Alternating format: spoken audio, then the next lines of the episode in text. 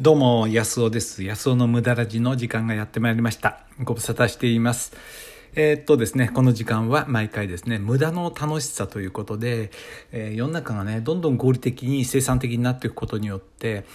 本当疲れちゃうと思うんですよね。精神的にね、その人間ってそんな合理的なもんじゃないじゃないですか。不合理なもんなわけですよね。サボりたいし、ズルもしたいしね、ズル休みしたいし、まあね、そんな真面目なもんじゃないわけですよ。でも世の中はっていうのは合理的であれということで、イケイケどんどんでこう動いてるわけですよね。ですからこのラジオを聞いた時ぐらいね、本音で無駄をやったりね、バカバカしいことを楽しもうじゃないかということでお届けしている番組です。今日もよろしくお願いします。今日はですね、タイムマシンができたら、どこに行きたいか、いつの時代に行きたいかということで、お話したいと思います。今日もよろしくお願いします。はい、ですね、そうなんですよ。久しぶりの無駄ラジでね、調子が出ないんですけど、やっぱりこういうのはね、しょっちゅうやってると全然楽なんですけど、久しぶりに話そうと思うと、もうかなりこう、緊張と、あれですね、いろんな、プレッシャーがありますよね。やっぱりしょっちゅう、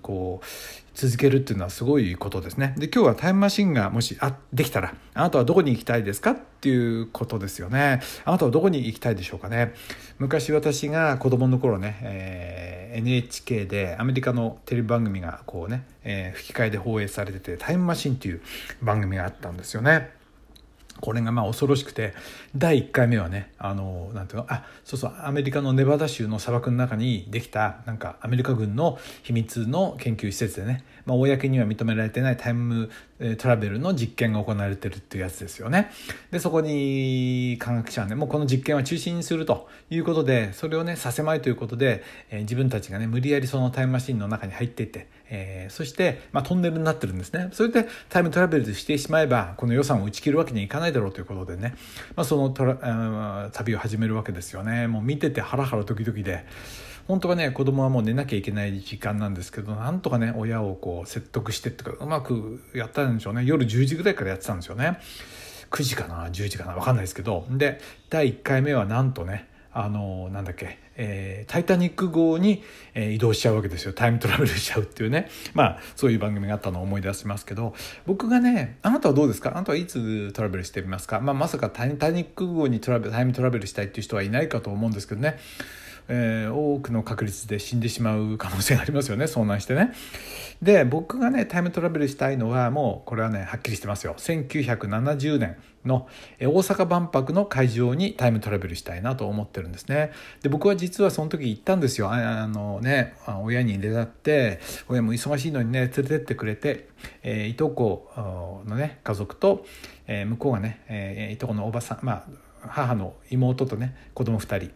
僕の いとこ2人ですよね。で、うちは母と僕1人ということで、父は、行けなくてですね、姉も行かなくて、その5人で行ったんですよね。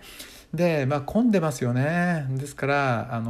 夏休みだったんですけど、混んでてね、ですから主だったね人気ある、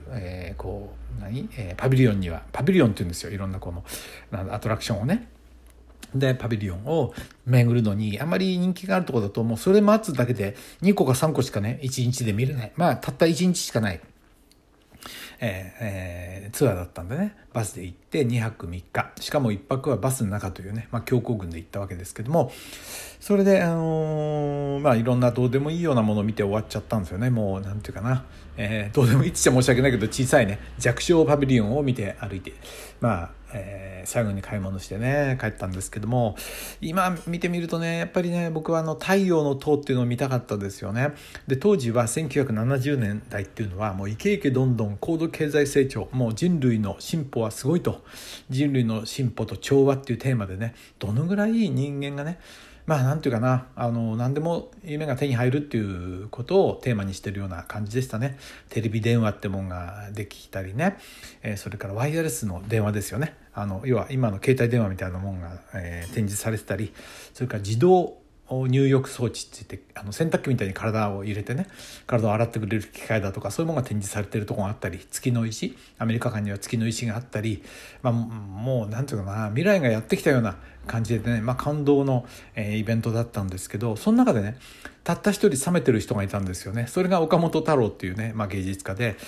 確かこの万博のディレクターかなんかやってたんですよね。美術監督かなんかわかんないですけど、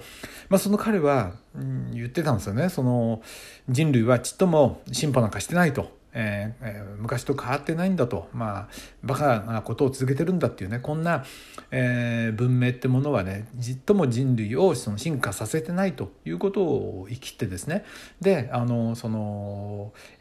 陽の塔ってものを作ったわけですよね。で太陽の塔っていうのは中が展示されてて、で一番地下は古代の地球が展示されてて、古代生物とかがあってね、あれですよ、なんていうの、いろんなぐちゃぐちゃな、ぐちゃぐちゃしちゃ申し訳ないけど、そういう生物が展示されて、だんだんね、動物が進化していく。これがね、太陽の塔の中にエスカレーターがあって、僕は見てないんですけどね。でこれだんだん登っていくと現代の人間があって、だんだん類人猿みたいなものから現代の人間にあってっていう、この進化のね過程があって、だけどこういう過程があって今があるんだってことを象徴してるね。だけど、そこからね、本当に飛躍的に私たちは進歩してるのかということを、その私たちに問いかける、そのなんていうかな、高度経済成長真っ只中で、そういうね、みんな考えた方がいいぞと、これが進歩と言えるんだろうかっていうふうなことをね、水を差すような、そのパビリオンをど真ん中にね、メインのテーマとして作ったんですよね。これがすごいと思って、で今も太陽の塔っていうのは、本当は壊される予定がうまいこと残ってね、今でもあって、これもうすぐ展示されるのかな、常設。たまにね、臨時展示みたいのがあったんですけど、耐震性の関係で、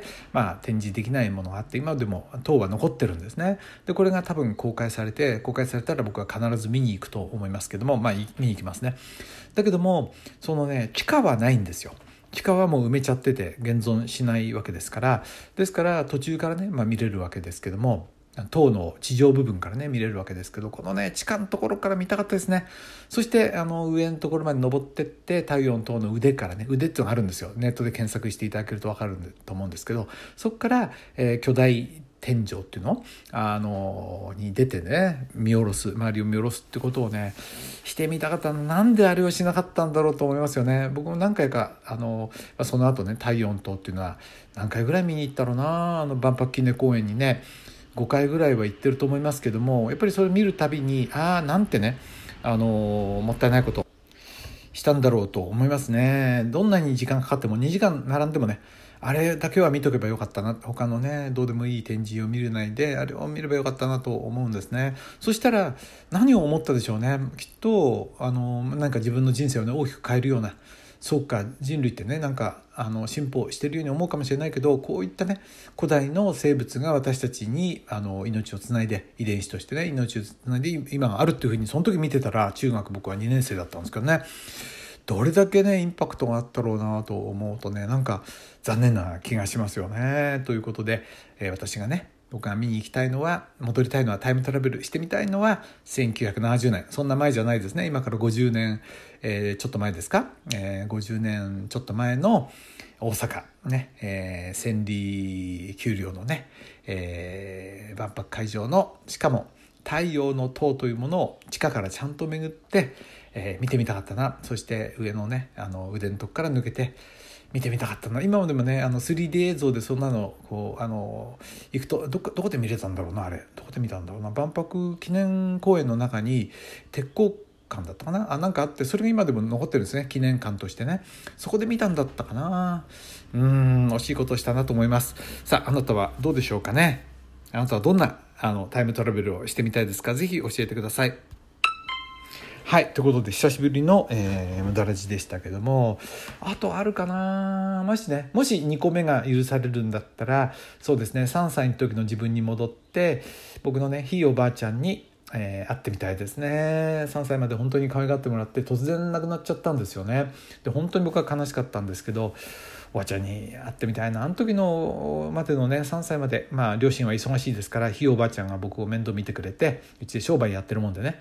それがね本当にこう心が休まるね、いいおばあちゃんだったんですよ。もうおばあちゃんさえいればっていうくらいに優しくしてもらってね、そのおばあちゃんがある日亡くなってね、本当に、ありがとうも言えてないしね、自分があるのはあの時の優しさじゃないかなと思うから、そんな感じかな。はい、ということですね。かなりちょっと真面目な話になっちゃいましたけどね。